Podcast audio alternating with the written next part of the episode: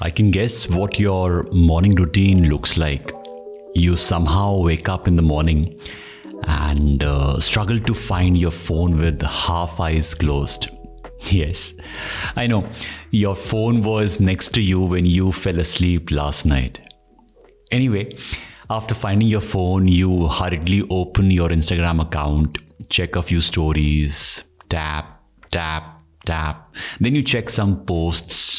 Again, tap, tap, tap. Leaving your heart literally at some of the posts.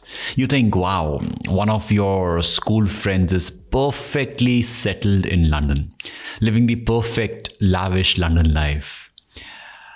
You see, your college friend has enrolled herself in the perfect course of that perfect university.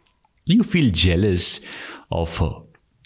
Then a stranger's post pops up on your screen. You don't even know that person, but still you get envious of their oh so perfect body. Does it happen? After comparing your life with that school friend, that college friend, with that stranger, you leave your phone feeling kind of low, feeling down, feeling good for nothing. You decide for yourself. Yes, you decide that from now on, everything I do should be perfect. It should be exactly perfect.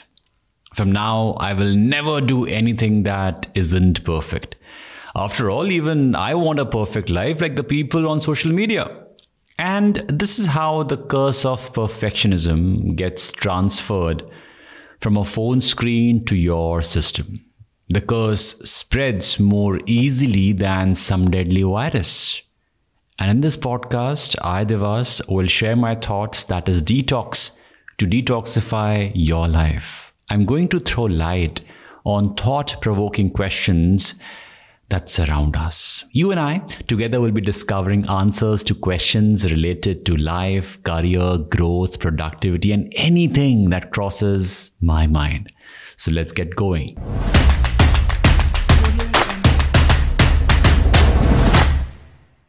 In today's episode of Detox with Devas, we are going to discuss the curse of perfectionism. Every day, yes, every day we fool ourselves into believing that the world around us is perfect. And to survive in this world, you even need to become a perfect version of yourself. But the most ironic thing about perfectionism is that it's subjective what might be perfect for one person might be imperfect for the other person. Also, every day, the definitions of a perfect life are changing. Earlier, having a decent income, a decent roof over our heads, and a three times meal was enough. But now, having a perfect life can be so many things. It can be having 1 million social media following a kick ass startup, a high paying job. You see, the concept of perfectionism is itself flawed. Yes or no? But this curse of perfectionism mixed with the constant comparison culture can really have a negative impact on your life. It can make your life toxic. Perfectionism can lead to a whole variety of mental health disorders like anxiety and depression. I remember a conversation with one of my mentees. He is a bright student and a hard working fellow. He always tries to outperform himself. One day, after an interview, he told me, Devas, I'm feeling like I'm a completely worthless person. I'm not good at anything. I don't think I deserve anything good in life. I asked myself, is this behavior at all justified? A person is feeling that it's the end of the world only because the person could not convert a job interview. It's good to work hard. It's good to have dreams. It's good to be ambitious, but obviously not at the cost of your mental health, right? I've seen that the people who run after perfectionism are the ones who also suffer in their personal lives. Whenever something wrong happens in their relationships, they always blame themselves. They feel that they need to be perfect to be loved. Perfectionism also never allows you to enjoy your victories in life. You might have been promoted to the head of the department, but now you want to work even harder to become the CEO of the company. Does it happen? See, there's a thin line between being ambitious and being unrealistic. The perfectionist within us never allows us to be happy. It says to us, I will achieve this and only then will I become happy. But the thing is, there is no end to the things we want to achieve in life. Today you want to achieve X, tomorrow you will wish to achieve Y. Is there an end to this rat race going on within us? The perfectionist within us also does not allow us to finish our work on time. Yes, suppose you are given an assignment at work. If you are a perfectionist, then you would like to complete the task with 100% perfection. Therefore, you take more time than required.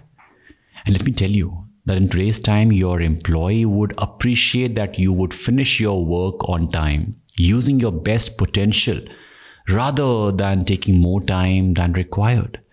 So, if the perfectionist within you is negatively impacting your life, I would share a few approaches that can help you counter it. So, the first thing you should do is set boundaries for yourself. For instance, you're about to finish work and the perfectionist within you starts blazing sirens that you have done a pathetic job. This can be done in a better way. No one is going to like your work. There are so many mistakes in your project. Beep, beep. The siren keeps on blazing. So, when this happens, give yourself a definite precise amount of time to take action on those changes. Once that time is up, your hands are off it and you can no longer get involved into it. Also, don't make a big deal about failure. Take them as learning opportunities. Make mistakes. There's nothing wrong with making mistakes. Perfectionists tend to believe that they are not just allowed to make mistakes, but do you think life is possible without making mistakes? Do you think life is possible without failures? No, right? Another thing that will help you counter perfectionism is by getting comfortable with being uncomfortable. Yes, getting comfortable with being uncomfortable. Perfectionists are surrounded by many what ifs in their life. What if people don't like my post? What if people don't like my dress? What if people don't like my presentation? Perfectionism can lead to a lack of self belief. The best thing to do is to prepare for the stress that surely will rise when you give the world something you think is less than perfect. And ultimately, you need to accept yourself perfectionists often think that what people will think about them. So accept yourself, and even people around you will accept you for whoever you are.